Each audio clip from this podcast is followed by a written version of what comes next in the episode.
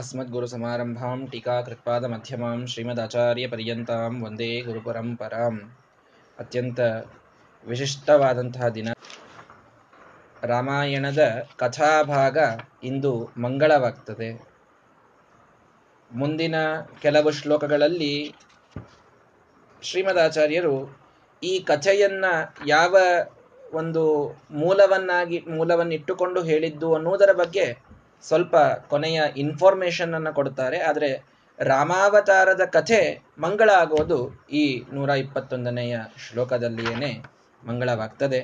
ಹಾಗಾಗಿ ಇವತ್ತು ಆ ಒಂದು, ಆ ಕೊನೆಯ ಕೆಲವು ಶ್ಲೋಕಗಳ ತಾತ್ಪರ್ಯವನ್ನು ತಿಳಿದುಕೊಂಡು ಅನೇಕ ತಿಂಗಳುಗಳಿಂದ ನಡೆದಂಥ ನಮ್ಮ ಈ ರಾಮಾಯಣದ ತಾತ್ಪರ್ಯ ನಿರ್ಣಯದ ಏನೊಂದು ಆರು ಅಧ್ಯಾಯಗಳ ಒಂದು ಪಾಠ ಇದೆ.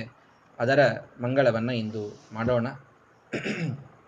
ಅಥೋ ರಘೂಣಾಂ ಪ್ರಬರ ಸುರಾರ್ಚಿತ ಸ್ವಯೈಕತನ್ವಾನ್ಯವಸತ್ ಸುರಾಲಯೇ ರಘೂಣಾಂ ಪ್ರಬರ ರಘುವಂಶದಲ್ಲಿ ಶ್ರೇಷ್ಠನಾದಂತಹ ಶ್ರೀರಾಮಚಂದ್ರ,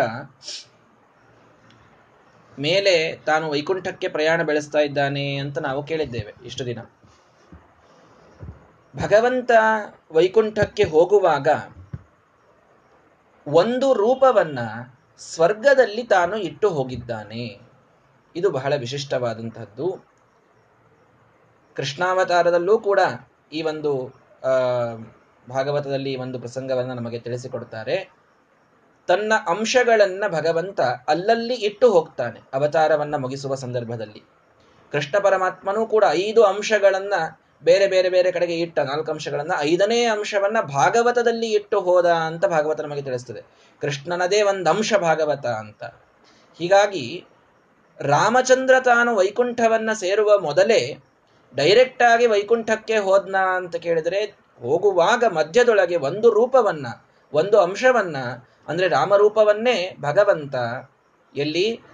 ಸ್ವರ್ಗದಲ್ಲಿ, ದೇವತೆಗಳ ಆಲಯದಲ್ಲಿ ಇಟ್ಟು ಆ ದೇವತೆಗಳಿಂದ ತಾನು ಪೂಜೆಯನ್ನ ಸ್ವೀಕಾರ ಮಾಡೋದಕ್ಕಾಗಿ ಅಲ್ಲೊಂದು ರೂಪದಿಂದ ನೆಲೆಸಿದ. ಅಲ್ಲಿಯೇ ಇದ್ದಾನೆ. ಸ್ವರ್ಗದಲ್ಲೊಂದು ರಾಮರೂಪ ಇದೆ. ದ್ವಿತೀಯ ಬ್ರಹ್ಮ ಸದಸಿ ಅಧೀಶ್ವರ. ಎರಡನೆಯ ಒಂದು ರೂಪವನ್ನ, ಎರಡನೆಯ ಅಂಶವನ್ನ ಬ್ರಹ್ಮದೇವರ ಮನೆಯಲ್ಲಿ ಸತ್ಯಲೋಕದಲ್ಲಿ ಭಗವಂತ ಇಟ್ಟು ಹೋಗಿದ್ದಾನೆ. ಬ್ರಹ್ಮದೇವರ ಸದ, ಸಭೆಯೊಳಗೆ ಭಗವಂತ ತಾನು ಅಧ್ಯಕ್ಷತೆ ವಹಿಸಿ ಕೂತ್ ಬಿಡ್ತಾನಂತೆ ರಾಮದೇವರು ಯಾರೇ ಬ್ರಹ್ಮದೇವ್ರ ಸಭಾ ಯಾವುದೇ ಕಾರಣಕ್ಕೆ ಮಾಡಿದ್ರು ಅಧ್ಯಕ್ಷತಾ ಯಾರ್ದು ಅಂದ್ರೆ ರಾಮದೇವ್ರದೇ. ಯಾಕಂದ್ರೆ ಒಂದು ರೂಪದಿಂದ ಅಲ್ಲಿ ಕೂತ್ ಬಿಟ್ಟನ ಭಗವಂತ. ಹೀಗಾಗಿ ಎರಡನೆಯ ರೂಪವನ್ನ ಅವನು ಬ್ರಹ್ಮದೇವರ ಸದನದಲ್ಲಿ ತಾನು ಇಟ್ಟಿದ್ದಾನೆ.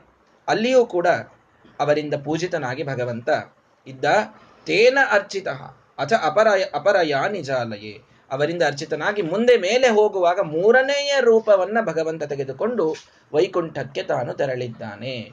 ಹೀಗಾಗಿ ಶ್ರೀರಾಮಚಂದ್ರ ಇಲ್ಲಿಯಿಂದ ತಾನು ವೈಕುಂಠಕ್ಕೆ ಹೋಗುವವರೆಗೂ ಆ ಮಧ್ಯದೊಳಗೆ ತನ್ನ ಎರಡು ರೂಪಗಳನ್ನ ಒಂದು ಸ್ವರ್ಗದಲ್ಲಿ ದೇವತೆಗಳ ಪೂಜೆಗಾಗಿ, ಒಂದು ಬ್ರಹ್ಮಲೋಕದ ಸತ್ಯಲೋಕದಲ್ಲಿ ಬ್ರಹ್ಮದೇವರ ಪೂಜೆಗಾಗಿ ಅಂತಿಟ್ಟು ಮೂರನೆಯ ಒಂದು ರೂಪದಿಂದ ವೈಕುಂಠಕ್ಕೆ. ಅಂದ್ರೆ ಮೂರನೇ ರೂಪ ಅಂದ್ರೆ ನೀವು ಮೂರೂ ರಾಮನ ದೇಹವೇ. ರಾಮನದೇ ಮೂರು ರೂಪಗಳು. ಒಂದೇನೋ ಕೃಷ್ಣ ಒಂದ್ ಕಡೆ ಉಳಿದ ರಾಮ ಒಂದ್ ಕಡೆ ಹಿಂಗಲ್ಲ. ಮೂರು ಶ್ರೀರಾಮಚಂದ್ರನದೇ ಆದಂತಹ ಒಂದು ವಿಶೇಷವಾದಂತಹ ರೂಪಗಳು. ಅಂತಹ ರೂ ರಾಮರೂಪಗಳನ್ನೇ ಮೂರು ಮಾಡಿ ಭಗವಂತ ಒಂದು ಸ್ವರ್ಗದಲ್ಲಿ, ಒಂದು ಸತ್ಯಲೋಕದಲ್ಲಿ ಮತ್ತೊಂದು ತನ್ನ ವೈಕುಂಠಕ್ಕೆ ಭಗವಂತ ತಾನು ಇಟ್ಟು ಹೋಗಿದ್ದಾನೆ. ಈ ರೀತಿ ಮೂರು ರೂಪಗಳನ್ನು ಭಗವಂತ ದೇವತೆಗಳ ಪೂಜೆಗಾಗಿ ತಾನಿಟ್ಟ ಅಂತ ನಮಗೆ ತಿಳಿಸ್ತಾ ಇದ್ದಾರೆ. ಏನು ಅರ್ಥ ಮಾಡಿಕೊಳ್ಬೇಕು? ದೇವತೆಗಳ ಭಕ್ತಿ ಎಂಥದ್ದು? ದೇವತೆಗಳ ಪ್ರಯತ್ನ ಎಂಥದ್ದು? ಅಂತಂದರೆ, ನಮ್ಮಲ್ಲಿ ಕೆಲವರು ಹೇಳ್ತಿರ್ತಾರೆ, ಅಲ್ರಿ? ಸ್ವಾಮಿಗಳನ್ನ ಕರೆಸಿ ಪೂಜಾ ಮಾಡೋದು ಅಂತ ಏನು ವಿಶೇಷ ಇರ್ತದೆ? ನಮ್ಮ ಮನೆಗೆ ನಾವು ಪೂಜಾ ಮಾಡಂಗಿಲ್ಲೇನು. ಪೂಜಾ ಮಾಡೇ ಮಾಡ್ತೀವಿ. ನಾವು ಪೂಜಾ ಮಾಡಿದಂಗೆ ಅವ್ರು ಪೂಜಾ ಮಾಡ್ತಾರೆ. ಸ್ವಲ್ಪ ನಮ್ಗಿಂತ ವೈಭವದ ಪೂಜಾ ಮಾಡ್ತಾರೆ. ಒಂದಿಷ್ಟು ದೊಡ್ಡ ಮಂಟಪ ಹಾಕ್ತಾರೆ, ಬಂಗಾರದ ಮಂಟಪ ಹಾಕ್ತಾರೆ. ನಮ್ಗಿಂತ ನಾವು ಒಂದು ಎರಡು ಮಂಗಳಾರತಿ ಒಳಗೆ ಮುಗಿಸ್ತೀವಿ ಅವ್ರೊಂದು ಇಪ್ಪತ್ತು ಮಂಗಳಾರತಿ ಮಾಡ್ತಾರೆ. ಅಂತೂ ಪೂಜಾ ಪೂಜಾನೇ. ಆಗ ಅವ್ರು ಮಾಡ್ತಿರ್ತಾರೆ, ನಾವು ಮಾಡ್ತಿರ್ತೀವಿ. ಮನೆಯೊಳಗೆ ಅವ್ರನ್ನ ಕರೆಸಿ ಮಾಡುವಂತ ವಿಶೇಷ ಏನು ಅಂತ? ಅರ್ಥ ಮಾಡ್ಕೊಳ್ರಿ. ದೇವತೆಗಳು ಏನ್ ದೇವರ ಪೂಜಾ ಮಾಡ್ತಿರ್ಲಿಲ್ಲ ಹಾಗಾದ್ರೆ ಅರ್ಚತ, ಪ್ರಾರ್ಚತ ಪ್ರಿಯ ಮೇಧಾಸೋ ಅರ್ಚತ ಅಂತ ಹೇಳಿ ಅರ್ಚನದ ಪೂಜೆಯ ಮೂಲದಲ್ಲಿಯೇನೆ ದೇವತೆಗಳ ಒಂದು ಸ್ವರೂಪ ನಿರ್ಣಯ ಆಗುವಂಥದ್ದು ಅಂತ ನಾವು ವೇದಗಳಲ್ಲಿ ತಿಳಿಸ್, ವೇದಗಳು ನಮಗೆ ತಿಳಿಸ್ತವೆ. ನಿತ್ಯದಲ್ಲಿ ಅತ್ಯಂತ ಉರುಭಕ್ತಿಯಿಂದ ಪೂಜೆಯನ್ನ ಮಾಡುವಂತಹ ಮಹಾನುಭಾವರು, ಕ್ಷಣ ಕ್ಷಣಕ್ಕೆ ಪೂಜೆ ಮಾಡುವಂಥವರು ದೇವತೆಗಳು. ಎಂದಿಗೂ ಅವರಿಗೆ ಪೂಜೆಯಿಂದ ಒಂದು ವಿಮುಖತೆ ಅನ್ನೋದು ಇಲ್ವೇ ಇಲ್ಲ. ಅಂತಹ ಅಷ್ಟು ಪೂಜೆಯಲ್ಲಿ ರತರಾದಂತಹ ದೇವತೆಗಳು ಕೂಡ, ಮತ್ ರಾಮದೇವ್ರು ಹೋಗ್ಬೇಕಾದಾಗ ನೀವು ನಮ್ಮಲ್ಲೂ ಇರ್ರಿ, ನೀವು ನಮ್ಮಲ್ಲೂ ಇರ್ರಿ ಅಂತ ಆಗ್ರಹ ಮಾಡಿ ಇರಿಸಿಕೊಂಡು ಅವ್ರು ಪೂಜಾ ಮಾಡ್ತೀವಿ ನಾವು ಮತ್ತೆ ದಿವಸ ಪೂಜಾ ಮಾಡೇ ಮಾಡ್ತಿದ್ರಲ್ಲ ಅಂತಂದ್ರೆ ಮಾಡ್ತಿದ್ರು. ವಿಶೇಷವಾಗಿ ಈ ಒಂದು ಅವತಾರ ಕಾರ್ಯ ಮುಗಿದಾದ ಮೇಲೆ ಆ ಅವತಾರದ ಗುಣಗಾನವನ್ನ ನಾವು ಅನಂತ ಕಾಲದವರೆಗೆ ಮಾಡಬೇಕು ಅಂತ ಹೇಳಿ ರಾಮದೇವರನ್ನ ತಾವು ತಮ್ಮಲ್ಲಿ ಉಳಿಸಿಕೊಂಡ್ರು. ಪೂಜಾ ನಾವೆಲ್ಲರೂ ಮಾಡೇ ಮಾಡ್ತೀವಿ, ನಿಜ. ಆದರೆ ಆ ಒಂದು ರೂಪ, ಆ ಒಂದು ಪ್ರತಿಮಾ ಅದರಲ್ಲಿ ಒಂದು ವೈಶಿಷ್ಟ್ಯ ಇದೆ. ಮೂಲ ರಾಮದೇವರ ಪೂಜಾ ಮಾಡ್ತೀವಿ. ಯಾರು ನಮ್ಮ ನಮ್ಮ ಮನೆಯಾಗ ನಮ್ದೊಂದು ಸುದರ್ಶನ ನಾವು ಪೂಜಾ ಮಾಡ್ತಿರ್ತೀವಿ ಅಷ್ಟೇ. ಆದ್ರೆ ಅದು ಯಾವಾಗ ಅದು ಮೂಲರಾಮದೇವರ ಒಂದು ರೂಪ ಅಂತ ಆಗ್ತದೆ ಆವಾಗ ಅದಕ್ಕೊಂದು ವೈಶಿಷ್ಟ್ಯ ಬಂದೇ ಬರ್ತದಲ್ಲ. ಹಾಗೆ ದೇವತೆಗಳೆಲ್ಲರೂ ಭಗವಂತನ ಒಂದೊಂದು ಅನೇಕ ಪ್ರತ್ಯಕ್ಷ ರೂಪಗಳ ಪೂಜೆಯನ್ನೇ ಮಾಡ್ತಾ ಇದ್ರು. ಸ್ವರ್ಗದಲ್ಲಾಗ್ಲಿ ಬ್ರಹ್ಮ ಬ್ರಹ್ಮದೇವರೇನು ಪೂಜಾ ಕಡಿಮೆ ಮಾಡ್ತಿದ್ರಿ? ಬ್ರಹ್ಮದೇವ್ರ ಪೂಜಾ ಮಾಡೇ ಮಾಡ್ತಿದ್ರು. ಅಂದ್ರೂ ಭಗವಂತನ ನೀನು ಇಲ್ಲಿರು ಅಂತ ಆಗ್ರಹ ಮಾಡಿದ್ಯಾಕೆ ಒಂದೊಂದು ಅವತಾರದ ವೈಶಿಷ್ಟ್ಯವನ್ನ ಅನುಸಂಧಾನ ಮಾಡಿಕೊಂಡು ಪೂಜಾ ಮಾಡೋದು. ದೇವತೆಗಳಿಗೆ ಪೂಜೆಯೊಳಗೆ ಎಷ್ಟು ಆಸಕ್ತಿ ಇದೆ ಅನ್ನೋದನ್ನ ತೋರಿಸ್ತದೆ. ಸುಮ್ಮನೆ ಒಂದು ಪೂಜಾ ಮಾಡಿ ಎದ್ ಬಿಡೋದಪ್ಪ, ಅಲ್ಲ. ರಾಮನ್ ಪೂಜಾ ಪ್ರತ್ಯೇಕ ಮಾಡ್ತಾರೆ, ಕೃಷ್ಣನ್ ಪೂಜಾ ಪ್ರತ್ಯೇಕ ಮಾಡ್ತಾರೆ. ಯಾವ್ಯಾವ ಭಗವಂತನ ರೂಪದ ಒಂದು, ಆ, ಸನ್ನಿಧಾನ ತಮ್ಮ ಲೋಕದಲ್ಲಿ ಪ್ರತ್ಯಕ್ಷವಾಗಿ ಉಂಟೋ ಅದೆಲ್ಲದರ ಪೂಜೆಯನ್ನು ದೇವತೆಗಳ ಪ್ರತ್ಯೇಕ ಪ್ರತ್ಯೇಕವಾಗಿ ಮಾಡ್ತಾರೆ. ಯಾಕೆ? ಯಾಕೆ ಅಂದ್ರೆ ಅಷ್ಟೆಲ್ಲ ರೂಪಗಳನ್ನು ಭಗವಂತ ತೆಗೆದುಕೊಂಡಾಗ ದೇವತೆಗಳಿಗೆ ಮಹದುಪಕಾರವನ್ನು ಭಗವಂತ ಮಾಡಿದ್ದಾನೆ. ಎಷ್ಟೋ ಕಡೆಗೆ ಆ ಅವರನ್ನು ಸೋಲಿಸಿದಂತಹ ರಾಕ್ಷಸರ ಸಂಹಾರವನ್ನು ಮಾಡಿದ್ದಾನೆ. ಇನ್ನು ಕೆಲವು ರೂಪಗಳಿಂದ ಅವರಿಗೆ ಜ್ಞಾನದಾನವನ್ನು ಮಾಡಿದ್ದಾನೆ. ಬೇರೆ ಧರ್ಮಗಳ ಉಪದೇಶವನ್ನು ಮಾಡಿದ್ದಾನೆ. ಹೀಗೆ ಭಗವಂತನ ಒಂದೊಂದು ರೂಪದಿಂದ ದೇವತೆಗಳಿಗೆ ಮಹಾ ಉಪಕಾರವಾಗಿದೆ. ಹಾಗಾಗಿ ಪ್ರತ್ಯೇಕವಾಗಿ ಆ ಒಂದು ಉಪಕಾರ ಸ್ಮರಣೆಯನ್ನ ಮಾಡೋದಕ್ಕೆ ಆಯಾ ರೂಪದ ಒಂದು ಪೂಜೆಯನ್ನ ದೇವತೆಗಳು ಮಾಡ್ತಾರೆ. ಸುಮ್ಮನೆ ಎಲ್ಲಾ ಕೂಡಿಸಿ ಒಮ್ಮೆ ಮಾಡಿ ಮುಗಿಸ್ಬಿಡ್ತೀವಿ ಪೂಜೆ ಅಂತ ಹೀಗೆ ಮಾಡುವುದಿಲ್ಲ ಅವರು. ಪ್ರತ್ಯೇಕವಾಗಿ ಎಲ್ಲರ, ಎಲ್ಲ ಅವತಾರಗಳ ಪೂಜೆಯನ್ನ ಅವರು ಮಾಡ್ತಾರೆ. ದೇವತೆಗಳಿಗೆ ಪೂಜೆಯ ಆಸಕ್ತಿ ಎಷ್ಟು ಅನ್ನೋದನ್ನ ನಾವು ಇಲ್ಲಿ ತಿಳ್ಕೊಳ್ಬೇಕು. ದೇವತೆಗಳಿಗೆ ಇಂಥ ಉಪಕಾರ ಒಂದೊಂದು ಅವತಾರದ್ದಿದೆ ಅಂದ ಮೇಲೆ ಇನ್ನು ನಮಗೆಷ್ಟಿದೆ? ಅದರಲ್ಲಂತೂ ರಾಮಾವತಾರವೇ ಮರ್ತ್ಯಾವತಾರ ಸ್ತ್ರೀಹ ಮರ್ತ್ಯ ಶಿಕ್ಷಣಂ ನಮಗಾಗಿ ಇದ್ದಂಥ ಅವತಾರ. ಅದರ ಪೂಜೆಯನ್ನು ನಾವು ಎಷ್ಟು ಮಾಡಬೇಕು, ಅದರ ಉಪಕಾರ ಸ್ಮರಣವನ್ನು ನಾವು ಎಷ್ಟು ಮಾಡಬೇಕು ಅನ್ನೋದನ್ನ ಈ ಒಂದು ಮಾತಿನಿಂದ ನಾವು ತಿಳಿದುಕೊಳ್ಳಬೇಕಾಗಿದೆ. ಹಾಗಾಗಿ ಭಗವಂತ ಮೂರನೆಯ ರೂಪದಿಂದ ನಿಜಂ ಪದಂ ಪ್ರಭುಂ ರಜಂತಂ ಉಚ್ಚೈರನುಗಮ್ಯ ದೇವತಾ. ಮೂರನೆಯ ರೂಪ, ಒಂದು ರೂಪವನ್ನು ಸ್ವರ್ಗದಲ್ಲಿ, ಒಂದು ರೂಪವನ್ನು ಸತ್ಯಲೋಕದಲ್ಲಿಟ್ಟು ಮೂರನೇ ರೂಪದಿಂದ ವೈಕುಂಠಕ್ಕೆ ಹೊರಟ ಭಗವಂತ. ವೈಕುಂಠಕ್ಕೆ ಹೊರಟ್ರೆ ಎಲ್ಲಾ ದೇವತೆಗಳು ಬಿಟ್ಟು ಬರೋಣ ಅಂತ ಅವನ ಜೊತೆ ಹೊರಟ್ರಂತ. ಎಲ್ಲರೂ ಹೊರಟ್ರ ಮೇಲೆ ಬರ್ರಿ ನಾವು ಹೋಗೋಣ ಅಂತ. ಅಗಮ್ಯ ಮರ್ಯಾದ ಉಪೇತ್ಯ ಚಕ್ರಮಾತ. ಎಲ್ಲಾ ದೇವತೆಗಳು ವೈಕುಂಠದಲ್ಲಿ ಬಂದಾರೆ. ನೋಡ್ರಿ, ತಾರತಮ್ಯ ಎಷ್ಟು ಕ್ಷಣ ಕ್ಷಣಕ್ಕೆ ಅರಿವಾಗ್ತದೆ ನಮ್ಮ ಮಧ್ವ ಸಿದ್ಧಾಂತದಲ್ಲಿ ಅಂತಂದ್ರೆ, ಒಮ್ಮೆಲೆ ಎಲ್ಲಾ ದೇವತೆಗಳು ಹೋದ್ರು, ಎಲ್ಲಿ? ವೈಕುಂಠದಲ್ಲಿ. ವೈಕುಂಠದೊಳಗೆ ಹೋಗಲು ಅಸಾಧ್ಯವಾದಂತಹ ಲೋಕ ಅದು. ಅಂತೂ ಅದ್ಭುತವಾಗಿ ತಾವು ತಮ್ಮ ಒಂದು ಸಿದ್ಧಿಯಿಂದ ತಮ್ಮ ತಪಸ್ಸಿನಿಂದ ಎಲ್ಲಾ ದೇವತೆಗಳು ವೈಕುಂಠದೊಳಗೆ ಹೋಗ್ತಾ ಇದ್ದಾರೆ. ಅಂತಹ ಅದ್ಭುತ ಲೋಕವನ್ನ ತಾವು ಪ್ರವೇಶ ಮಾಡಿದರೆ, ಕೋಟ್ಯವಧಿ ದೇವತೆಗಳು ವೈಕುಂಠಕ್ಕೆ ಏಕಕಾಲಕ್ಕೆ ಬಂದರೆ ವೈಕುಂಠದಲ್ಲಿ ಜಾಗ ಏನೋ ಇತ್ತು. ಎಲ್ರಿಗೂ ಅಕೊಮಡೇಟ್ ಮಾಡುವಷ್ಟು ಜಾಗ ಭಗವಂತ ಇಟ್ಟಿದ್ದಾನೆ, ಅನಂತವಾದ ಲೋಕ. ಆದರೆ, ಎಲ್ಲರೂ ನಾನು ಮುಂದೆ ನಿಲ್ತೀನಿ ಅಂತ ನಿಲ್ಲಿಲ್ಲ. ವಿದೂರತಃ ಕ್ರಮಾತ್ ವಿಲೋಕಯಂತಹ ಅಸ್ತುವನ್. ನೋಡ್ರಿ ಹೇಗೆ ತಿಳಿಸ್ತದೆ, ಒಂದೊಂದು ಮಾತು ಶ್ರೀಮದಾಚಾರ್ಯ ಎಷ್ಟು ಚೆಂದಾಗಿರ್ತದೆ. ತಮ್ಮ ತಮ್ಮ ಯೋಗ್ಯತೆಯ ದೂರದಲ್ಲಿ ನಿಂತುಕೊಂಡು ಭಗವಂತನನ್ನ ನೋಡಿ ಸ್ತೋತ್ರ ಮಾಡಿದರು. ಅಂದ್ರೆ ಎಲ್ಲಾರನ್ನೂ ಸರಿಶ್ ಕೆಲವ್ರು ಇರ್ತಾರ್ರಿ. ಅಂದ್ರ ಪೂಜಾಕ್ ಸೊಂಗಳು ಕೂತಾಗ ನೋಡ್ತಿರ್ತೀವಿ. ಮುಂದ್ ಕೂತಂತಹ ಪಂಡಿತರನ್ನು ಹಿಂಸರಿಸಿ ತಾವು ಮುಂದೆ ಹೋಗಿ ಕೂಡ್ತಿರ್ತಾರೆ ಇನ್ನೇನು ಇವ್ರು ಬಲಸೇವಾ ಮಾಡೋರ್ನು ಸರಸ್ತಾರೇನೋ ಅಂತ ಕೆಲವೊಂದು ಗಾಬರಿ ಆಗ್ತದೆ. ಅಷ್ಟು ಮುಂದೆ ಹೋಗಿ ಕೂಡ್ತಿರ್ತಾರೆ ಪಾಪ. ಭಾವನಾ ಒಳ್ಳೆಯದು ಇಲ್ಲ ಅಂತ ಅನ್ನೋದಿಲ್ಲ ನಾನು. ಆದರೆ ನಾವು ಯಾವ ಒಂದು ಕ್ರಮದಲ್ಲಿ ಅದನ್ನ ವೀಕ್ಷಣ ಮಾಡಬೇಕೋ ಹಾಗೆ ಮಾಡಿದರೇನೇ ಫಲ. ವಿದೂರತಃ ವಿಲೋಕಯಂತಹ ಬ್ರಹ್ಮದೇವರು ಮುಂದೆ ತಾವು ಬಂದು ಭಗವಂತನ ಸ್ತೋತ್ರವನ್ನು ಮಾಡ್ತಾ ಇದ್ದಾರೆ. ಎದುರಿಗೆ ನಿಂತು ಸ್ತೋತ್ರ ಮಾಡ್ತಾ ಇದ್ದಾರೆ. ಗರುಡ ಶೇಷ ರುದ್ರಾದಿಗಳು ಅವರು ಹಿಂದಿದ್ದಾರೆ. ಇಂದ್ರಾದಿಗಳು ಅವರ ಹಿಂದಿದ್ದಾರೆ. ಇನ್ನೂ ಸಣ್ಣ ಸಣ್ಣ ದೇವತೆಗಳು ಅವರ ಹಿಂದಿದ್ದಾರೆ. ಋಷಿಗಳು ಅವರ ಹಿಂದಿದ್ದಾರೆ. ತಮ್ಮ ತಮ್ಮ ಜಾಗ ಯಾವುದು ಅನ್ನುವುದನ್ನು ಕ್ರಮವಾಗಿ ತಿಳಿದುಕೊಂಡು ದೂರ ದೂರದಲ್ಲಿ ನಿಂತು ಭಗವಂತನನ್ನ ನೋಡಿ ಸ್ತೋತ್ರ ಮಾಡ್ತಾ ಇದ್ದಾರೆ. ಎಲ್ಲರೂ ಸಮಾನವಾಗಿ ಒಂದೇ ಕಕ್ಷಾ ಕೂಡಬೇಕು ಅಂತ ಅನ್ನೋದು ಮಧ್ವ ಸಿದ್ಧಾಂತ ಸರ್ವಥಾ ಅಲ್ಲ. ವೈಕುಂಠದಲ್ಲಿ ತಾವು ಕುಳಿತಾಗಲೂ ಕೂಡ ತಮ್ಮ ತಮ್ಮ ಜಾಗದಲ್ಲಿ ಕುಳಿತುಕೊಂಡು ಭಗವಂತನ ಸ್ತೋತ್ರವನ್ನ ಎಲ್ಲರೂ ಮಾಡಿದ್ದಾರೆ. ವೈಕುಂಠದೊಳಗೆ ಈ ತಾರತಮ್ಯ ಇದೆ. ಇನ್ನು ಉಳಿದೆಲ್ಲ ಕಡೆಗೆ ಇದೆ ಅನ್ನೋದನ್ನು ಇನ್ನೆಷ್ಟು ಸ್ಪಷ್ಟವಾಗಿ ಹೇಳಬೇಕು.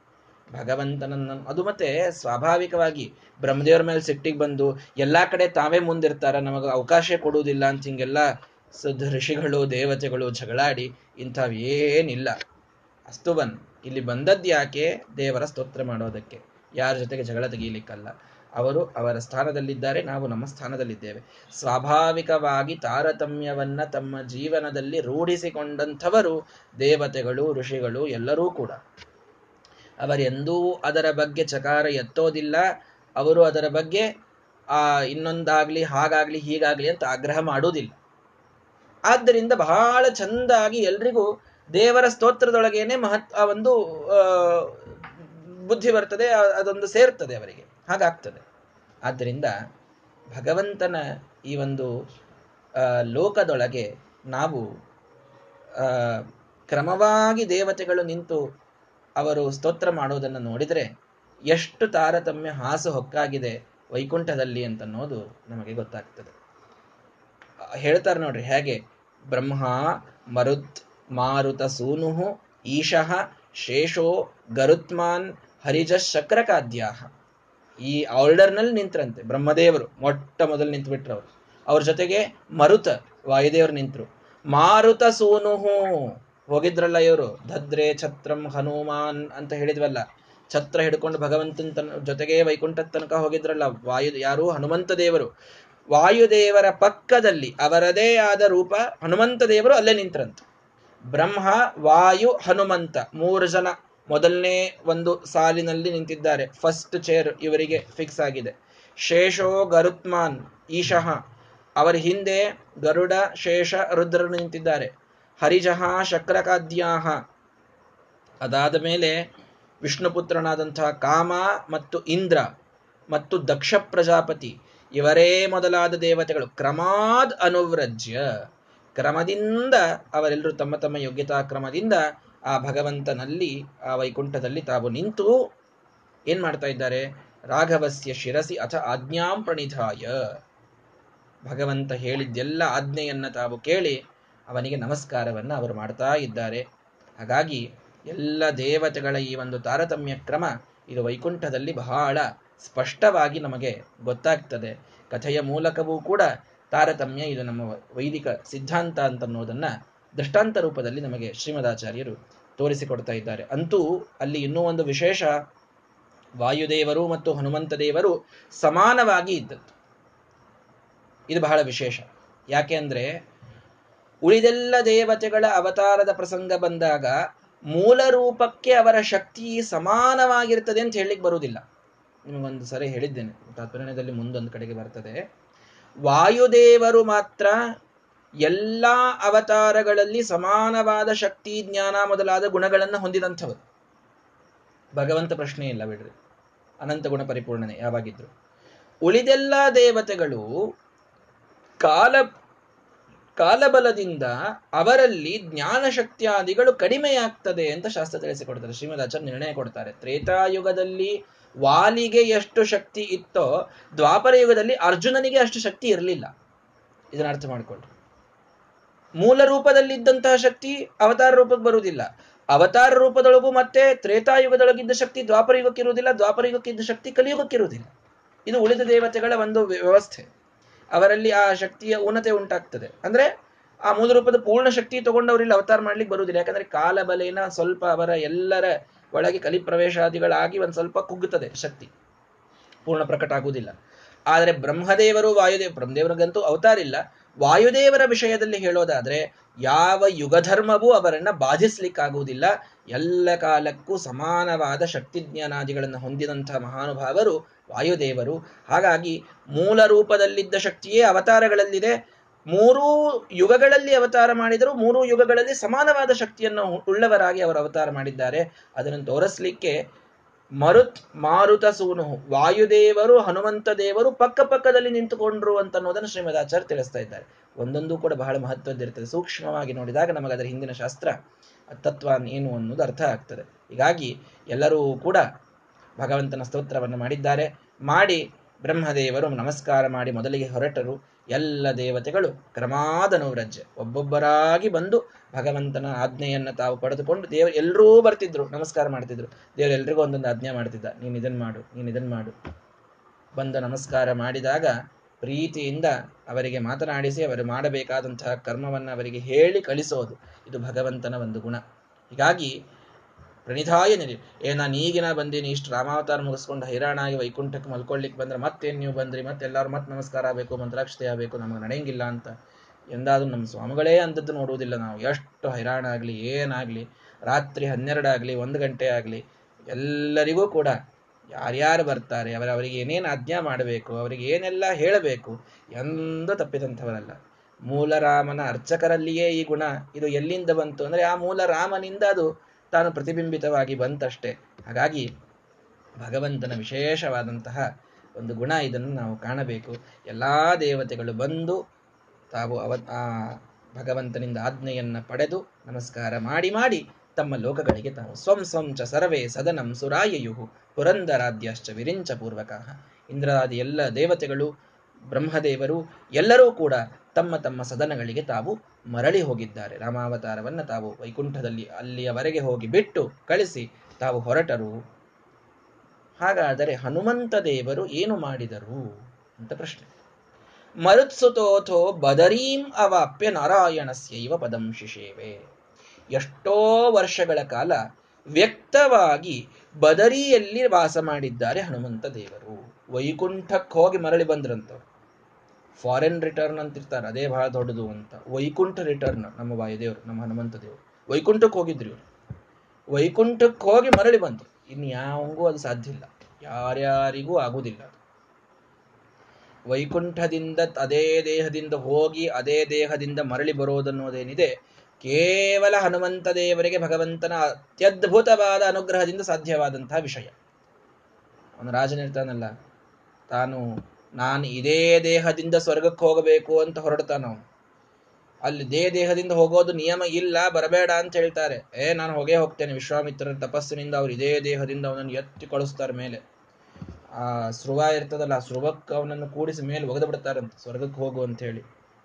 ಅಲ್ಲಿ ದೇವತೆಗಳ ಬಾಗಲಕ್ಕೆ ನಿಂದ್ರಿಸಿ, ಅವನು ನಾನು ಇದೇ ದೇಹದಿಂದ ಒಳಗೆ ಬರ್ತೇನೆ ಅಂತಂದ್ರೆ ಅವನನ್ನು ಹೀಗೆ ತಲೆ ಕೆಳಗೆ ಮಾಡಿ ಕೆಳಗೆ ಒಗಿತಾರಂತೆ. ಗುರುಶಾಪ ಹತೋಮೂಢ ಪಥಭೂಮಿ ಅವಾಕ್ಷಿರಾಹ ಅಂತ ಭಾಗವತದಲ್ಲಿ ಮಾತು ಬರ್ತದೆ. ವಸಿಷ್ಠರು ಹೇಳಿರ್ತಾರೆ, ಸಾಧ್ಯ ಇಲ್ಲ ಅಂತ. ಅವರ ಮಾತು ಮೀರಿ ಅವರ ಶಾಪ ಪಡೆದು ಇದೇ ದೇಹದಿಂದ ನಾನು ಹೋಗ್ತೀನಿ ಅಂತ ಬರ್ತೀಯ? ನಿನ್ನನ್ನ ಕೆಳಗೆ ಒಗೀತೇವೆ ಅಂತ ಅವನನ್ನು ಉಲ್ಟಾ ಮಾಡಿ ಕೆಳಗೆ ಒಗಿತಾರೆ ಆವಾಗ ಇವರು ಅವನನ್ನು ನಿಂದ್ರಿಸ್ತಾರೆ. ಅಲ್ಲೇ ಸ್ವರ್ಗ ಸೃಷ್ಟಿ ಮಾಡ್ಲಿಕ್ಕೆ ಹೋಗ್ತಾರೆ. ಆ ಕಡೆಯೂ ಇಲ್ಲ, ಈ ಕಡೆಯೂ ಇಲ್ಲ, ತ್ರಿಶಂಕು ಅಂತ ಅವನಿಗೆ ಹೆಸರು ಬರುತ್ತೆ. ತ್ರಿಶಂಕು ಸ್ವರ್ಗ ಅಂತ ನಾವು ಹೇಳ್ತೀವಲ್ಲ. ಹೀಗಾಗಿ ಅದೇ ದೇಹದಿಂದ ಸ್ವರ್ಗಕ್ಕೆ ಹೋಗ್ಲಿಕ್ಕೆ ಆಗೋದಿಲ್ಲ ಇನ್ನಿವರು ವೈಕುಂಠದ ತನಕ ಹೋಗಿ ಆರಾಮಾಗಿ ಮರಳಿ ಬಂದ್ರು. ಇದು ಭಗವಂತನ ವಿಶಿಷ್ಟವಾದ ಅನುಗ್ರಹ. ವಾಯುದೇವರ ಮೇಲೆ ಇದ್ದದ್ದು ಅಂತ ನಾವು ಅರ್ಥ ಮಾಡಬೇಕು, ಅರ್ಥ ಮಾಡಿಕೊಳ್ಳಬೇಕು. ಹಾಗಾಗಿ ಭಗವಂತನ ಆಜ್ಞೆಯಂತೆ ಬದರಿಗೆ ಬಂದು ಬದರೀನಾರಾಯಣನ ಪೂಜೆಯನ್ನ ಹನುಮಂತ ದೇವರು ಮಾಡ್ತಾರೆ. ಇವತ್ತೇನು ನಾವು ಬದರಿಯಲ್ಲಿ ಪ್ರತಿಮೆಯನ್ನು ಸ್ವಯಂ ವ್ಯಕ್ತವಾದಂತಹ ಬದರೀನಾರಾಯಣನ ಕ್ಷೇತ್ರ, ಜೀವನದಲ್ಲಿ ಒಂದು ಸಲ ಹೋಗಿ ಬಂದರೆ ನಮ್ಮ ಇಡೀ ಜೀವನ ಸಾರ್ಥಕವಾಗ್ತದೆ ಅಂತ ಎಷ್ಟೆಲ್ಲ ಜನರ ಒಂದು ಅಭಿಪ್ರಾಯ. ಪುರಾಣಗಳು ಅದನ್ನು ತಿಳಿಸಿಕೊಡ್ತವೆ ಬದರಿ ಯಾತ್ರೆ ಅಂದರೆ ಅದೊಂದು ಪೂರ್ಣ ವೈಭವದ ಯಾತ್ರೆ. ಅದನ್ನು ಮುಗಿಸ್ಕೊಂಡು ಬಂದವರಿಗೆ ಮಹಾ ಸನ್ಮಾನವನ್ನು ಮಾಡಬೇಕು, ಪೂಜೆಯನ್ನು ಮಾಡಬೇಕು. ಅವರಲ್ಲಿ ಭಗವಂತನ ಪರಿಪೂರ್ಣವಾದ ಅಧಿಷ್ಠಾನ ಬಂದಿರುತ್ತದೆ ಅನ್ನುವಷ್ಟರ ಮಟ್ಟಿಗೆ ನಮಗೆ ಶಾಸ್ತ್ರಗಳು ತಿಳಿಸಿಕೊಡ್ತವೆ ಅಂತಹ ಬದರೀನಾರಾಯಣನನ್ನು ಮುಟ್ಟಿ ಅನೇಕ ವರ್ಷಗಳ ಕಾಲ ಹನುಮಂತ ದೇವರು ಪೂಜೆ ಮಾಡುತ್ತಾರೆ. ಮೊದಲನೇ ಸ್ವಯಂ ವ್ಯಕ್ತವಾದ ಪ್ರತಿಮಾ. ಮಹಾ ಸನ್ನಿಧಾನ ಪರಿಪೂರ್ಣವಾದ ಸನ್ನಿಧಾನ. ಜೊತೆಗೆ ಹನುಮಂತ ದೇವರು ಎಷ್ಟೋ ವರ್ಷ ಅದರ ಪೂಜೆಯನ್ನು ತಾವು ಮಾಡುತ್ತಾರೆ. ಶ್ರೀಮದಾಚಾರ್ಯರು ಭೀಮಸೇನ ದೇವರು ಬದರಿ ನಾರಾಯಣನ ಪೂಜೆ ಮಾಡಿದ್ದಾರೆ ಶ್ರೀಮದಾಚಾರ್ಯರು ಕೂಡ ಬದರಿಗೆ ಹೋಗಿ ನಾರಾಯಣನ ಪೂಜೆಯನ್ನು ಮಾಡಿದ್ರು ಮೂರೂ ಅವತಾರಗಳಲ್ಲಿ ವಾಯುದೇವರು ಬದರಿ ನಾರಾಯಣನ ಪೂಜೆಯನ್ನು ಮಾಡಿದ್ದನ್ನು ನಾವು ಕೇಳುತ್ತೇವೆ. ಇದು ಬದರಿಯ ಒಂದು ವೈಶಿಷ್ಟ್ಯ. ಅದಕ್ಕೆ ಶ್ರೀಮದಾಚಾರ್ಯ ಹೇಳಿದರು, ನೇದ್ರಶಂ ಸ್ಥಲಮಲಂ ಶಮಲಗ್ನಂ. ಬದರಿಯಲ್ಲಿದ್ದಾಗ ಬರದ ಈ ಮಾತು. ಈ ಒಂದು ಸ್ಥಳಕ್ಕೆ ಸಮಾನವಾಗಿ ಪವಿತ್ರವಾದ ಕ್ಷೇತ್ರ ಇನ್ನೊಂದಿಲ್ಲ. ಇಡಿಯಾದಂತಹ ಜಗದ್ ಭೂಲೋಕದೊಳಗೆ ಅತ್ಯಂತ ಪವಿತ್ರವಾದ ಕ್ಷೇತ್ರ ಅಂತ ಯಾವುದಾದ್ರೂ ಇದೆ ಅಂದ್ರೆ ಅದು ಬದರಿ. ಬದರಿಗಿಂತಲೂ ಪವಿತ್ರವಾದ ಕ್ಷೇತ್ರ ಮತ್ತೊಂದಿಲ್ಲ ಅಂತ ಶ್ರೀಮದಾಚಾರ್ಯರು ಬರೀತಾರೆ. ಹಾಗಾಗಿ ಆ ಹನುಮಂತ ದೇವರು ಅಲ್ಲಿ ಬದರಿಯಲ್ಲಿ ನಿಂತು ನಾರಾಯಣನ ಪೂಜೆಯನ್ನು ಮಾಡ್ತಾರೆ. ಸಮಸ್ತ ಶಾಸ್ತ್ರೋದ್ಭರಿತಂ ಹರೇರ್ವಚಃ ಮುದಾ ತದಾ ಶ್ರೋತ್ರಪುಟೇನ ಸಂಭರನ್. ನೋಡ್ರಿ, ಏನ್ ಮಾಡಿದ್ರಿ ಅಲ್ಲೇ ಇದ್ದು? ಅಲ್ಲಿದ್ದು, ಆ ಬದರಿಯೊಳಗಿದ್ದು ಏನ್ ಮಾಡಿದ್ರಿ ಇವರು? ಅಂತಂದ್ರೆ, ಬದರೀನಾರಾಯಣನಿಂದ ಪಾಠವನ್ನ ಅವರು ಕೇಳಿದರು ಅಂತ ವಿಶೇಷವಾಗಿ ನಮಗೆ ಶ್ರೀಮದಾಚಾರ್ಯ ತಿಳಿಸ್ಕೊಡ್ತಾರೆ ಇದು ನಮಗೆಲ್ಲೋ ಒಂದು ರಾಮಾಯಣ ನೋಡಿದ್ರೆ ಗೊತ್ತಾಗೋದಿಲ್ಲ ಕೆಲವೊಂದು ಸಲ. ಬದರಿಯೊಳಗೆ ಅನೇಕ ವರ್ಷಗಳ ಕಾಲ ಹನುಮಂತ ದೇವರು ವಾಸ ಮಾಡಿ ಸಮಸ್ತ ಶಾಸ್ತ್ರೋದ್ಭರಿತಂ ಹರೇರ್ವಚಃ. ಭಗವಂತನ ಮಾತು ಕೇಳೋದು. ಒಂದೊಂದು ಮಾತು ಶಾಸ್ತ್ರದ ವಾಕ್ಯವನ್ನೇ ಹೇಳ್ತಾ ಇತ್ತು. ಭಗವಂತನಿಂದ ಬಂದದ್ದೇ ವೇದವಾಕ್ಯ. ಹೀಗಾಗಿ ಮುದಾತದ ಅತ್ಯಂತ ಸಂತೋಷದಿಂದ ಶ್ರೋತ್ರ ಪುಟೇನ ಸಂಬರನ್ ಭಗವಂತ ಸುರಿದ ಶಾಸ್ತ್ರದ ಮಾತುಗಳನ್ನ ತಮ್ಮ ಕಿವಿ ಕಮಂಡಲೊಳಗೆ ತುಂಬಿಕೊಳ್ತಾ ಇದ್ದಾರಂತೆ.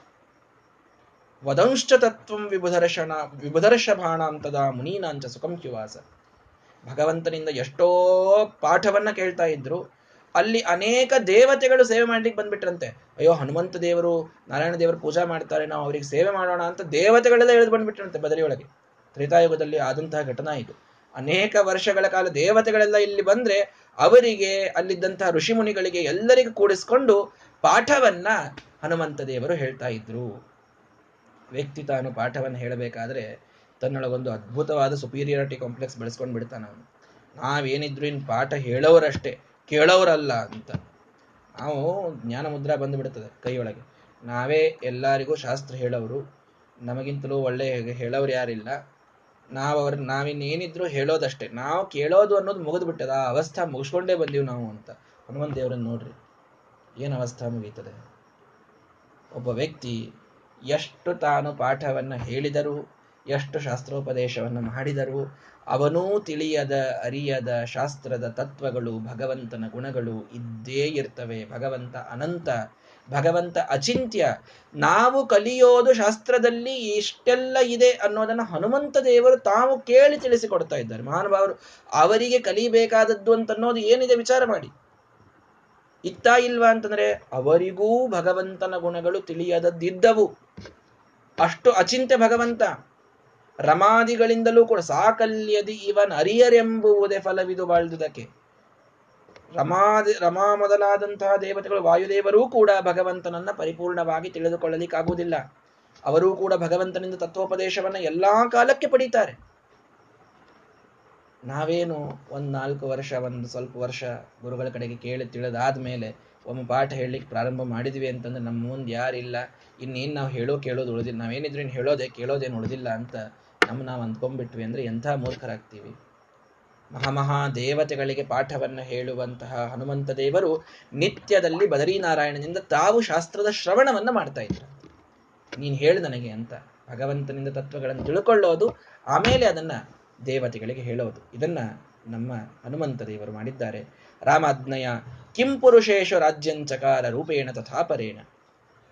ಏನ್ ಮಾಡಿದ್ರು? ಒಂದು ರೂಪದಿಂದ ಬದರಿಯೊಳಗೇನೆ ತಾವು ಉಳಿದು ಬಿಟ್ರು.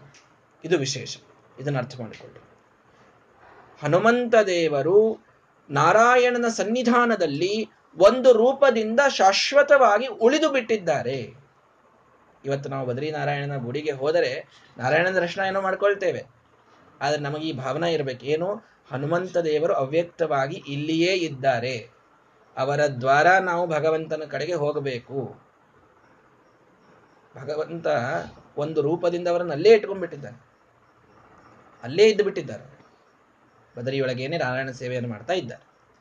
ಅಪರೇಣ ರೂಪೇಣ, ಇನ್ನೊಂದು ರೂಪವನ್ನ ತೆತ್ತು ರಾಮನ ಆಜ್ಞೆಯಂತೆ ಕಿಂಪುರುಷ ಖಂಡಕ್ಕೆ ತಾವು ಹೋಗಿದ್ದಾರೆ. ಇದನ್ನು ನಮಗೆ ವಿಶೇಷವಾಗಿ ತಿಳಿಸಿಕೊಡ್ತಾ ಇದ್ದಾರೆ. ಕಿಂಪುರುಷ ಅಂತ ಒಂದು ಖಂಡ. ನಾವು ಭಾಗವತದ ಭೂಗೋಲವನ್ನು ಕೇಳುವಾಗ ಅಲ್ಲಿ ಅನೇಕ ಒಂಬತ್ತು ಖಂಡಗಳ ವರ್ಣನೆಯನ್ನು ಮಾಡುವಾಗ ಕಿಂಪುರುಷ ಖಂಡದ ವರ್ಣನೆಯನ್ನು ಮಾಡ್ತಾರೆ. ಅಲ್ಲಿ ಹನುಮಂತ ದೇವರು ರಾಜ್ಯವನ್ನ ಆಳ್ತಾರಂತೆ.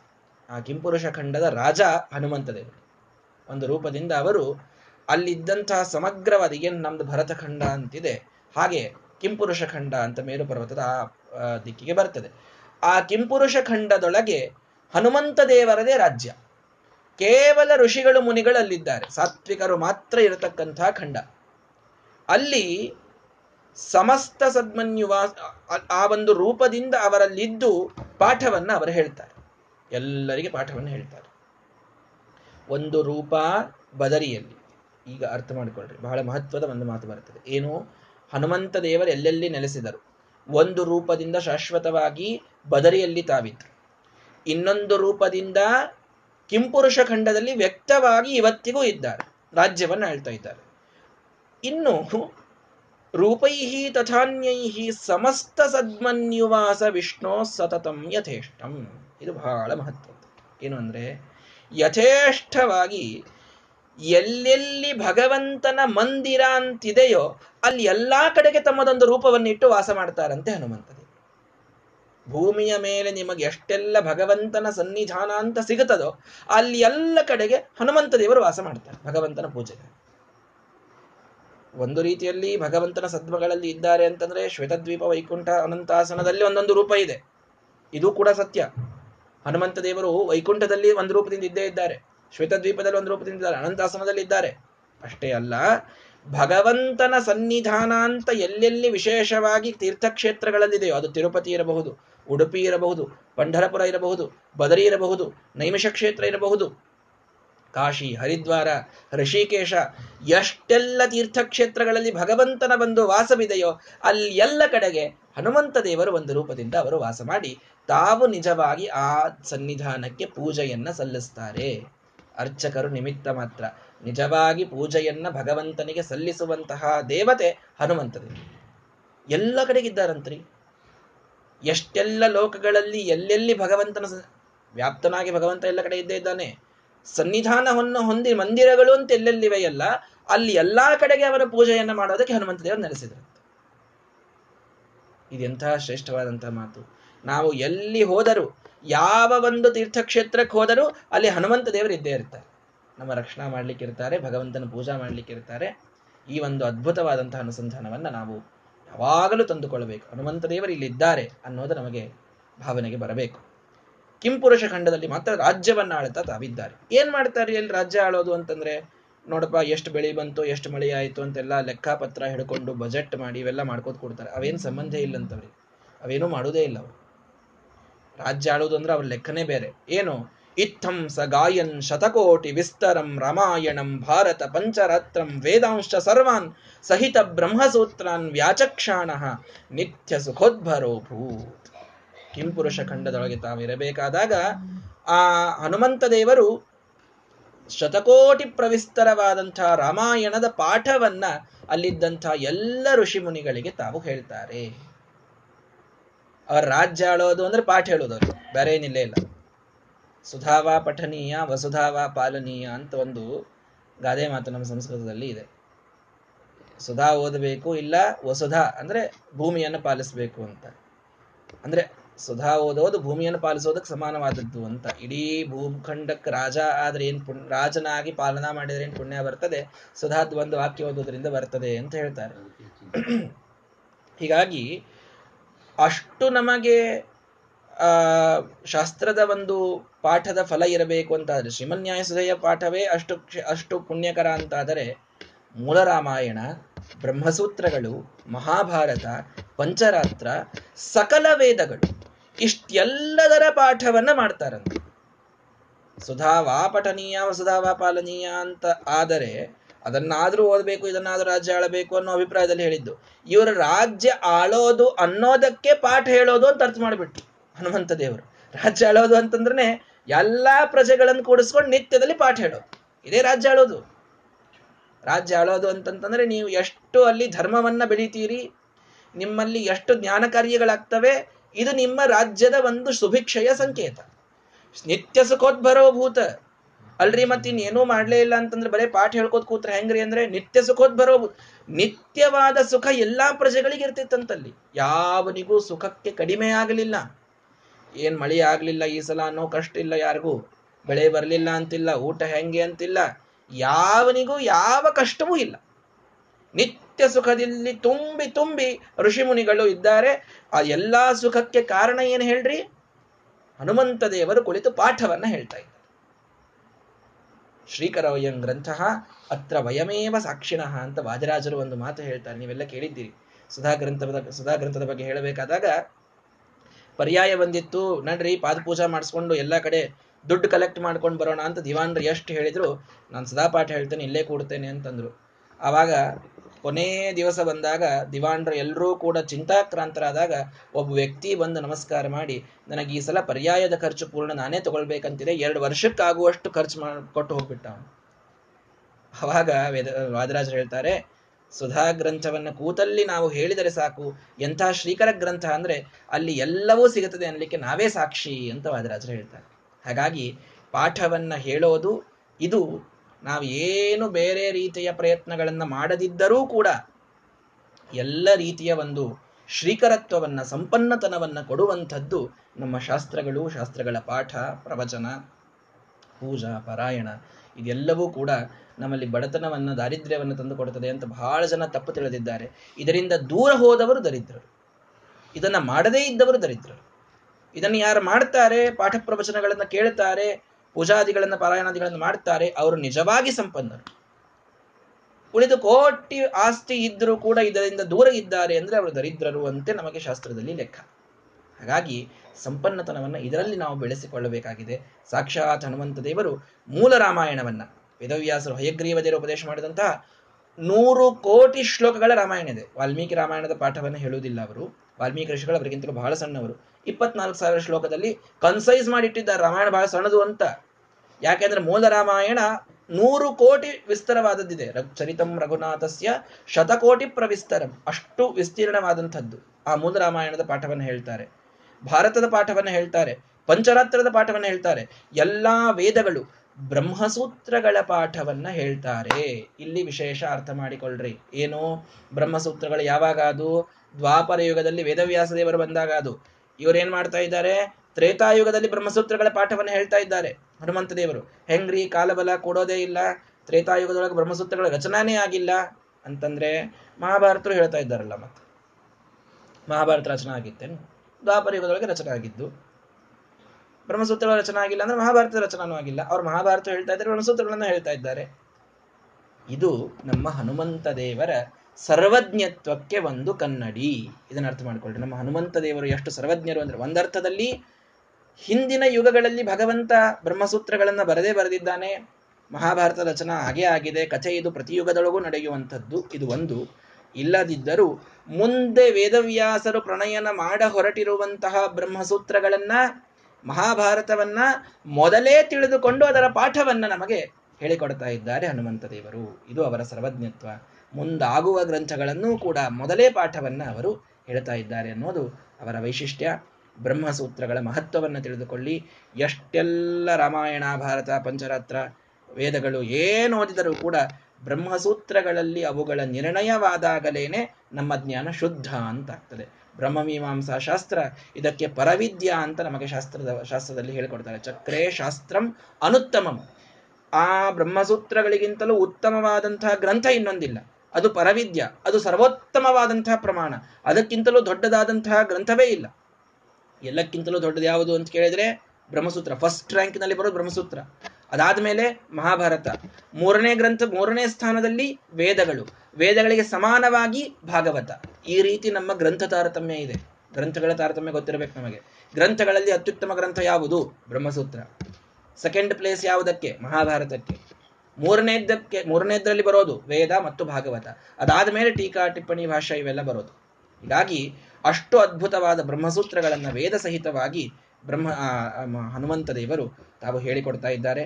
ಹೀಗೆ, ಆ, ಹನುಮಂತ ದೇವರು ಇಲ್ಲಿ ಕಿಂಪುರುಷ ಖಂಡದಲ್ಲಿ ಇದ್ರೆ ರಾಮೋಪಿ ಸಾರ್ಧಂ ಪವನಾತ್ಮಜೇನ ಸಸೀತಯ ಲಕ್ಷ್ಮಣ ಪೂರ್ವಕೈಶ್ಚ ತಥಾ ಗರುತ್ಮತ್ ಪ್ರಮುಖೈಶ್ಚ ಪಾರ್ಷದೈಹಿ ಸಂಸೇವ್ಯಮಾನೋ ನ್ಯವಸತ್ಪಯೋಬ್ಧವು ಆ ಕ್ಷೀರಸಾಗರದಲ್ಲಿ, ಅನ, ಶ್ವೇತದ್ವೀಪದಲ್ಲಿ ಭಗವಂತ ಸೀತಾ, ಲಕ್ಷ್ಮಣ, ಭರತಶತ್ರುಘ್ನರಿಂದ ಕೂಡಿಕೊಂಡು ಹನುಮಂತ ದೇವರೊಂದಿಗೂ ಒಂದು ರೂಪ ಅವರಲ್ಲೇ ಇಟ್ಟಿದ್ರು. ಆ ಎಲ್ಲ ಗರುಡ ಮೊದಲಾದ ಪಾರ್ಶ್ವದರಿಂದ ಸೇವಿತನಾಗಿ ತಾನು ಕ್ಷೀರಸಾಗರದಲ್ಲಿ ಸುಖವಾಗಿ ವಾಸ ಮಾಡಿದ್ದಾನೆ. ಇಲ್ಲಿಯಿಂದ ಭಗವಂತ, ಆ, ತನ್ನ ಲೋಕಕ್ಕೆ ಪ್ರಯಾಣವನ್ನು ಬೆಳೆಸಿದ್ದಾನೆ. ಅಲ್ಲಿ ಏನೊಂದು ವಿಶೇಷವನ್ನು ಮಾಡ್ತಾನೆ ಅನ್ನೋದನ್ನು ಕೊನೆ ಶ್ಲೋಕದಲ್ಲಿ ಹೇಳಿಬಿಡ್ತಾರೆ. ಕದಾಚಿದೀಶ ಸಕಲಾವತಾರಾನ್ ಏಕಂವಿಧ ಯಾಪಿ ಅಹಿಪತವು ಹಿಷೇತೆ ಭಗವಂತ ಕೆಲವೊಮ್ಮೆ ಎಷ್ಟೋ ರೂಪಗಳಿವೆ ಅವನದು ಅನಂತ ರೂಪಗಳು, ಆ, ಅನಂತಾಸನದೊಳಗೆ, ಶ್ವೇತದ್ವೀಪದೊಳಗೆ. ಎಲ್ಲ ರೂಪಗಳನ್ನ ತಾನು ಒಳಗೆ ತಗೊಂಡು ಒಮ್ಮೆ ಮಲ್ಕೊಂಡ್ಬಿಡ್ತಾನೆ ಶ್ರೇಷ್ಠವ್ರ ಮೇಲೆ ಕೆಲವೊಂದ್ಸಲ. ಚಾತುರ್ಮಾಸ ಬಂತು ಅಂತಂದ್ರೆ ಮಲಗಿ ಬಿಡೋದು ಹೆಂಗೆ ಅಂತಂದ್ರೆ ಎಲ್ಲಾ ರೂಪಗಳನ್ನ ತನ್ನ ಒಳಗೆ ತಗೊಂಡು ಮಲ್ಕೊಂಡ್ಬಿಡ್ತಾನಂತ ಪೃಥಕ್ಚ ಸಂಯೋಕ್ಷ ಕದಾಚಿತ್ ಇಚ್ಛಯ. ಕೆಲವೊಮ್ಮೆ ಇಚ್ಛಾ ಬಂತು ಅಂದ್ರೆ ಎಲ್ಲಾ ಅವತಾರಗಳನ್ನು ಹೊರಗೆ ತೆಗೆದು ಬಿಡ್ತಾನಂತ ಎಲ್ಲಾ ಅವತಾರಗಳು ಕಾಣ್ಲಿಕ್ಕೆ ಸಿಗ್ತಾವಂತ ನಮಗೆ. ಭಗವಂತನ ಅನಂತ ಅವತಾರಗಳನ್ನು ನೋಡಬಹುದು ಶ್ವೇತದ್ವೀಪದೊಳಗೆ. ಕೆಲವೊಮ್ಮೆ ಎಲ್ಲವನ್ನೂ ಹೊರಗಿಟ್ಟು ದೇವತೆಗಳು ಬಂದು ಬಂದು ಬಂದು ಪೂಜಾ ಮಾಡಿ ಮಾಡಿ ಮಾಡಿ ಮಾಡಿ ಹೋಗ್ತಿರ್ತಾರೆ ಕೆಲವೊಮ್ಮೆ.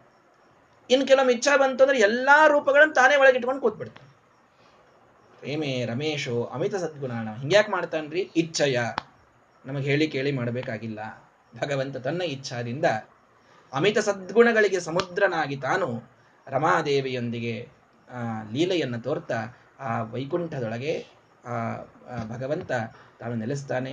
ಅನೇಕ ಅಂದ್ರೆ ರಾಮದೇವರ ರೂಪ ಹೋಗಿ ಭಗವಂತನನ್ನ ಪ್ರವೇಶ ಮಾಡಿಬಿಡ್ತು. ಇನ್ ರಾಮನ್ ನೋಡ್ಬೇಕು ಅಂತಂದ್ರೆ ಇನ್ ಮುಂದಿನ ತ್ರೇತಾಯುಗಾನೇ ಬರಬೇಕು ಅಂತಿಲ್ಲ. ವೈಕುಂಠದೊಳಗೆ ಎಲ್ಲಾ ರೂಪಗಳನ್ನ ಭಗವಂತ ಹೊರತರೆದಿಟ್ಟಿರ್ತಾನೆ. ಅವಾಗ ಬೇಕಾವಾಗ ದೇವತೆಗಳು ಯಾವ ರೂಪವನ್ನು ನೋಡ್ತಾರೆ. ಇದು ಭಗವಂತನ ಒಂದು ಅದ್ಭುತವಾದಂತಹ ಲೀಲೆ. ಹಾಗಾಗಿ ಆ ಭಗವಂತ ಎಲ್ಲ ದೇವತೆಗಳಿಂದ ಸಂಸೇವಿತನಾಗಿ ತಾನು ವೈಕುಂಠದಲ್ಲಿ ವಾಸ ಮಾಡಿದ ಅಂತ ರಾಮಾವತಾರದ ಶ್ರೇಷ್ಠವಾದಂತಹ ಕಥೆಯನ್ನ ಇಲ್ಲಿಗೆ ಮಂಗಳ ಮಾಡ್ತಾ ಇದ್ದಾರೆ. ಅನೇಕ ತಿಂಗಳುಗಳ ಕಾಲ ಅತ್ಯಂತ ಶ್ರದ್ಧಾಭಕ್ತಿಗಳಿಂದ ತಾವೆಲ್ಲರೂ ರಾಮದೇವರ ಚರಿತ್ರೆಯನ್ನ ಆಲಿಸಿದ್ದೀರಿ. ವಿಶೇಷವಾದಂತಹ ಪುಣ್ಯ. ನನಗೊಂದು ರಾಮದೇವರ ಕುಲದೇವರಾದ್ದರಿಂದ ಒಂದು ವಿಶೇಷವಾದಂತಹ ಅಭಿಮಾನ, ಪ್ರೀತಿ ರಾಮಾಯಣವನ್ನು ಹೇಳೋದರ ಮೇಲೆ. ಅದರೊಳಗೆ ವಿಶೇಷವಾಗಿ ಮತ್ತು ನಮ್ಮ ಆಚಾರ್ಯರು ರಾಮಾಯಣದ ಅತ್ಯದ್ಭುತ ಪ್ರವಚನವನ್ನು ಮಾಡ್ತಾರೆ. ರಾಮಾಯಣದ ರಸಋಷಿಗಳು ಅಂತ ನಮ್ಮ ಆಚಾರ್ಯರಿಗೆ ಬಿರುದೇ ಉಂಟು. ಹಾಗಾಗಿ ಅವರಿಂದ ಆ ರಾಮಾಯಣವನ್ನು ಕೇಳಿ ತಿಳಿದಿದ್ದರ ಒಂದು ಪ್ರಭಾವ ಇಷ್ಟು ತಿಂಗಳುಗಳ ಕಾಲ ರಾಮಾಯಣವನ್ನು ನಿರ್ವಿಘ್ನವಾಗಿ ಅವರ ಅನುಗ್ರಹದಿಂದ ರಾಮಚಂದ್ರ ದೇವರ ಪ್ರೀತಿಗಾಗಿ ಹೇಳುವ ಪ್ರಯತ್ನವನ್ನು ಮಾಡಿದ್ದೇನೆ. ಮುಂದಿನ ಕೆಲವೇ ಕೆಲವು ಶ್ಲೋಕಗಳಲ್ಲಿ ಒಂಬತ್ತನೇ ಅಧ್ಯಾಯ ಮುಗಿಯುವವರೆಗೆ ಕೆಲವು ವಿಶೇಷವಾದಂತಹ ವಿರೋಧ ಪರಿಹಾರವನ್ನ ನಮಗೆ ಶ್ರೀಮದಾಚಾರ್ಯರು ಮಾಡಿಸಿಕೊಡ್ತಾರೆ. ಈ ಒಂದು ಅಧ್ಯಾಯ ಮುಗಿಯಿತು ಅಂದ್ರೆ ಪೂರ್ಣವಾಗಿ ರಾಮಾವತಾರದ ಕಥೆ ಅದು ಮುಗೀತದೆ. ಆ ಕಥೆಯ ಮಂಗಳ ಒಂಬತ್ತನೇ ಅಧ್ಯಾಯದ ಕೊನೆಯ ಶ್ಲೋಕವನ್ನ ಹೇಳುವ ಸಂದರ್ಭದಲ್ಲಿ ಈ ರಾಮಾಯಣದ ಮಂಗಳದ ಒಂದೇನು ಪ್ರತಿಜ್ಞೆಯನ್ನು ನಾವು ಮಾಡಿದ್ವೋ ಅದು ಎಲ್ಲಿ ಅಂತನ್ನುವುದನ್ನ ಅವತ್ತಿನ ದಿನ ನಾನು ತಿಳಿಸ್ತೇನೆ. ಅಂತೂ ಇವತ್ತು ರಾಮ, ರಾಮ್, ಇವತ್ತು ಬಹಳ ವಿಶೇಷವಾದಂತಹ ದಿನ. ಭಗವಂತನ ವಾಯುದೇವರ ಸಕಲ ದೇವತೆಗಳ, ಸಕಲ ಗುರುಗಳ, ನಮ್ಮ ಮಹಾಸ್ವಾಮಿಗಳವರ, ಆಚಾರ್ಯರ ಎಲ್ಲರ ಅನುಗ್ರಹದಿಂದ ಇಷ್ಟು ದಿನಗಳ ಕಾಲ ನಾವು ಕೇಳಿದಂತಹ ರಾಮಾಯಣದ ಚರಿತ್ರೆಯನ್ನು ಭಗವಂತನಲ್ಲಿ ನಾವು ಸಮರ್ಪಣೆಯನ್ನು ಮಾಡ್ತಾ ಇದ್ದೇವೆ. ಯಾವ ದಿನ ನಮಗೆ ಪಾಠ ಬಹಳ ಚೆಂದಾಗಿ ಕೇಳಲಿಕ್ಕಾಯಿತೋ ಅದೇ ಬಹಳ ದೊಡ್ಡದಾದಂತಹ ದಿನ. ಅದಕ್ಕಿಂತಲೂ ಇನ್ನೇನು ದೊಡ್ಡ ಸಾಧನೆ ಅಂತನ್ನೋದಿಲ್ಲ. ತದ್ದಿನಂ ದುರ್ದಿನಮ್ಮನ್ನೇ ಎದ್ದಿನಂ ಪಾಠವರ್ಜಿತಂ. ಪಾಠ ಬಿಟ್ವಿ ಅಂದ್ರೆ ಇದೇ ದೊಡ್ಡ ದುರ್ದಿನ ಆಗ್ತದೆ. ಎಂದು ಬಹಳ ಚಂದಾಗಿ, ಬಹಳ ವಿಶಿಷ್ಟವಾದ ವಿಷಯವನ್ನು ನಾವು ಕೇಳ್ತೀವಿ ಪಾಠದಲ್ಲಿ. ಅದೇ ದೊಡ್ಡ ಸುದಿನ. ಅವತ್ತೇನು ನಕ್ಷತ್ರ ಚಲೋ ಇರಲಿ ಬಿಡಲಿ, ತಿಥಿ ಚಲೋ ಇರಲಿ ಬಿಡಲಿ, ಏನು ಸಂಬಂಧ ಇಲ್ಲ. ಬಹಳ ಚೆಂದಾಗಿ ಪಾಠ ಆಗಿದೆ ಅಂದರೆ ಅದಕ್ಕಿಂತ ದೊಡ್ಡ ಶುಭ ದಿನ ಅಂತ ಅನ್ನೋದು ಜೀವನದಲ್ಲಿ ಮತ್ತೊಂದಿಲ್ಲ. ಹಾಗಾಗಿ ಇವತ್ತು ದೊಡ್ಡ ದಿನ. ಎಲ್ಲರೂ ರಾಮಚಂದ್ರನ ಅವತಾರದ ಕಥೆಯನ್ನ ಶ್ರೀಮದಾಚಾರ್ಯನ ನಿರ್ಣಯಾತ್ಮಕವಾದಂತಹ ಮಾತುಗಳಲ್ಲಿ ಇವತ್ತಿನವರೆಗೆ ಕೇಳಿ ಮುಗಿಸ್ತಾ ಇದ್ದೇವೆ. ಇದನ್ನು ಒಂದೇ ಸಲ ಕೇಳಿದರೆ ಮುಗಿಯುವಂಥದ್ದಲ್ಲ. ಅಥವಾ ನಾನೇನೋ ಒಂದು ಬಹಳ ವಿಶ್ಲೇಷಣಾತ್ಮಕವಾಗಿ ಹೇಳೀನಿ ಎಷ್ಟೇ ಇದೆ ರಾಮದೇವರ ಕಥೆ, ನಿರ್ಣಯ ಎಷ್ಟಿದೆ ನೋಡ್ರಿ ಅಂತ ಹೇಳಲಿಕ್ಕೆ ಸಾಧ್ಯ ಇಲ್ಲ. ಹೇಳಿದ್ದು ನಾನು ಬಹಳ ಸೂಪರ್ಫಿಷಿಯಲ್ ಆಗಿ ಎಷ್ಟು ನನಗೆ ತಿಳಿತದೋ, ಎಷ್ಟು ಗುರುಗಳಿಂದ ಕೇಳಿ ತಿಳಿದುವ ಯೋಗ್ಯತೆ ನನಗಿದೆಯೋ ಅಷ್ಟನ್ನೇ ನಾನು ಹೇಳುವ ಪ್ರಯತ್ನವನ್ನು ಮಾಡಿದ್ದೇನೆ. ಇದಕ್ಕೂ ಮೀರಿದ ಅನೇಕ ಅನೇಕ ಅರ್ಥಗಳು ಒಂದೊಂದು ಶ್ರೀಮದಾಚಾರ್ಯರ ಮಾತುಗಳಲ್ಲಿ ಇದ್ದೇ ಇರ್ತವೆ. ಅದೆಲ್ಲವನ್ನ ನಾವು ಜ್ಞಾನಿಗಳಿಂದ ನಾವು ಕೂಡ ಕೇಳಿ ತಿಳಿಯಬೇಕಾಗಿದೆ. ಅಂತೂ ಭಗವಂತ ತಾನು ಕರುಣೆಯನ್ನ ತೋರಿ ರಾಮಚಂದ್ರ ವಿಶೇಷವಾಗಿ ಅನುಗ್ರಹವನ್ನು ಮಾಡಿ ಹನುಮಂತ ದೇವರು ಮಾಡಿ, ಎಲ್ಲ ಗುರುಗಳು ಮಾಡಿ ನಮ್ಮಿಂದ ಈ ರಾಮದೇವರ ಕಥೆಯನ್ನ ನಮ್ಮ ಯೋಗ್ಯತೆಗೆ ತಕ್ಕಷ್ಟು ಹೇಳಿಸಿದ್ದಾರೆ. ಹಾಗಾಗಿ ಈ ಒಂದು ಪುಣ್ಯವನ್ನ ಗುರುಗಳ ಮುಖ್ಯವಾಗಿ ನಮ್ಮ ಆಚಾರ್ಯರು ಸಮಗ್ರ ಅನುಗ್ರಹವನ್ನು ಮಾಡಿ ಎಲ್ಲದರ ಪಾಠವನ್ನು ಹೇಳಬೇಕು ಹೇಗೆ? ಪಾಠದ ಕಂಟೆಂಟ್ ತಿಳಿಸಿಕೊಡುವಂತಹ ಗುರುಗಳು ಬಹಳ ಜನ ಇದ್ದಾರೆ. ಆದರೆ ಆ ಪಾಠವನ್ನ ಹೇಳುವ ರೀತಿಯನ್ನ ಜನರಿಗೆ ಅದು ಉದ್ಬೋಧನ ಹೇಗಾಗಬೇಕು, ಹೇಗೆ ಸಂದೇಶವನ್ನು ಜನರಿಗೆ ಮುಟ್ಟಿಸಬೇಕು, ಒಂದೊಂದು ಮಾತು ಕೂಡ ಹೇಗಿರಬೇಕು, ಅದರ ಒಂದು ಚಂದಾದ ಚೌಕಟ್ಟನ್ನ ನಿರ್ಮಾಣ ಮಾಡಿಕೊಟ್ಟಂಥವರು ನಮ್ಮ ಆಚಾರ್ಯರು. ಹಾಗಾಗಿ ಯಾವ ಮಾತು ಬಂದರೂ ಅದು ಅವರ ಮಾತೇ ಆಗ್ತದೆ ಹೊರತು ನನ್ನ ಮಾತು ಅಲ್ಲ, ಎನ್ನ ಮಾತಲ್ಲ, ಇದು ಎನ್ನ ಹಿರಿಯರ ಮಾತು. ಹಾಗಾಗಿ ಆ ಭಗವಂತನ ಪರಿಪೂರ್ಣವಾದ ಅನುಗ್ರಹಕ್ಕೆ ತಾವು ಪಾತ್ರರಾಗಿ ಆ ಕೃಪೆಯ ಧಾರೆಯನ್ನು ನನ್ನ ಮೇಲೆ ತಾವು ಸುರಿದದ್ದರಿಂದ ನಾಲ್ಕು ಮಾತುಗಳು ಶಾಸ್ತ್ರದ್ದು ಹೇಳಲಿಕ್ಕೆ ಸಾಧ್ಯವಾಗ್ತಾ ಇದೆ. ಹಾಗಾಗಿ ಆ ಗುರುಗಳ ಅನುಗ್ರಹವನ್ನು ಇವತ್ತು ವಿಶೇಷವಾಗಿ ನೆನೀತಾ ಅವರಿಂದ ಇದು ಸಾಧ್ಯವಾಗಿದೆ. ಈ ಎಲ್ಲ ಪುಣ್ಯವನ್ನು ಅವರೇ, ಮುಖ್ಯವಾಗಿ ಅವರೇ, ಅದಕ್ಕೆ ಅಧಿಕಾರಿಗಳು, ಹಾಗಾಗಿ ಅವರಿಗೆ ಸಮರ್ಪಣವನ್ನು ಮಾಡ್ತಾ ಅವರ ಅಂತರ್ಗತರಾಗಿ ಮಹಾಸ್ವಾಮಿಗಳವರು ತಮ್ಮ ಮಂತ್ರಾಕ್ಷತೆಯ ಮಹಿಮೆಯಿಂದ ಎಂದೆಂದಿಗೂ ಕೂಡ ನನ್ನ ಎಲ್ಲ ಕೆಲಸಗಳು ನಿರ್ವಿಘ್ನವಾಗಿ ನಡೆಯುವಂತೆ, ಮುಟ್ಟಿದ್ದೆಲ್ಲ ಚಿನ್ನವಾಗುವಂತೆ ಅನುಗ್ರಹ ಮಾಡಿದಂತಹ ಮಹಾನುಭಾವರು. ಹಾಗಾಗಿ ನಮ್ಮ ಪರಮಗುರುಗಳು, ಮಹಾಹುಲಿ ಪರಮಾಚಾರ್ಯರು, ಮಹಾಸ್ವಾಮಿಗಳವರು, ದೊಡ್ಡ ಸ್ವಾಮಿಗಳವರು ಸತ್ಯಧ್ಯಾನ ತೀರ್ಥ ಶ್ರೀಪಾದಂಗಳವರು, ಎಲ್ಲ ಸಮಗ್ರವಾದಂತಹ ಗುರು ಪರಂಪರೆ, ದೇವತೆಗಳು, ವಾಯುದೇವರು, ಶ್ರೀಮದಾಚಾರ್ಯರು, ಕುಲದೇವನಾದಂತಹ ಶ್ರೀ ಸೀತಾರಾಮಚಂದ್ರ, ಇವರೆಲ್ಲರ ಅನುಗ್ರಹದಿಂದ ಈ ರಾಮಾಯಣದ ಒಂದು ಸರಣಿಯನ್ನು ನಮಗೆ ಇಲ್ಲಿಗೆ ಆ ಕಥಾಭಾಗವನ್ನು ಮಾತ್ರ ಇಲ್ಲಿಗೆ ಮಂಗಳ ಮಾಡ್ತಾ ಇದ್ದೇವೆ. ಇನ್ನೂ ಕೆಲವು ಶ್ಲೋಕಗಳನ್ನು ನಾವು ಕೇಳಿ ಒಂಬತ್ತನೇ ಅಧ್ಯಾಯವನ್ನು ಕೊನೆಗೊಳಿಸೋಣ. ಗುರುಗಳನ್ನು ಮತ್ತೊಮ್ಮೆ ಸ್ಮರಿಸ್ತಾ ಪಾಠವನ್ನು ಮುಗಿಸ್ತಾ ಇದ್ದೇನೆ. ಶ್ರೀಕೃಷ್ಣಾರ್ಪಣಮಸ್ತು ಹರಯೇ ನಮಃ.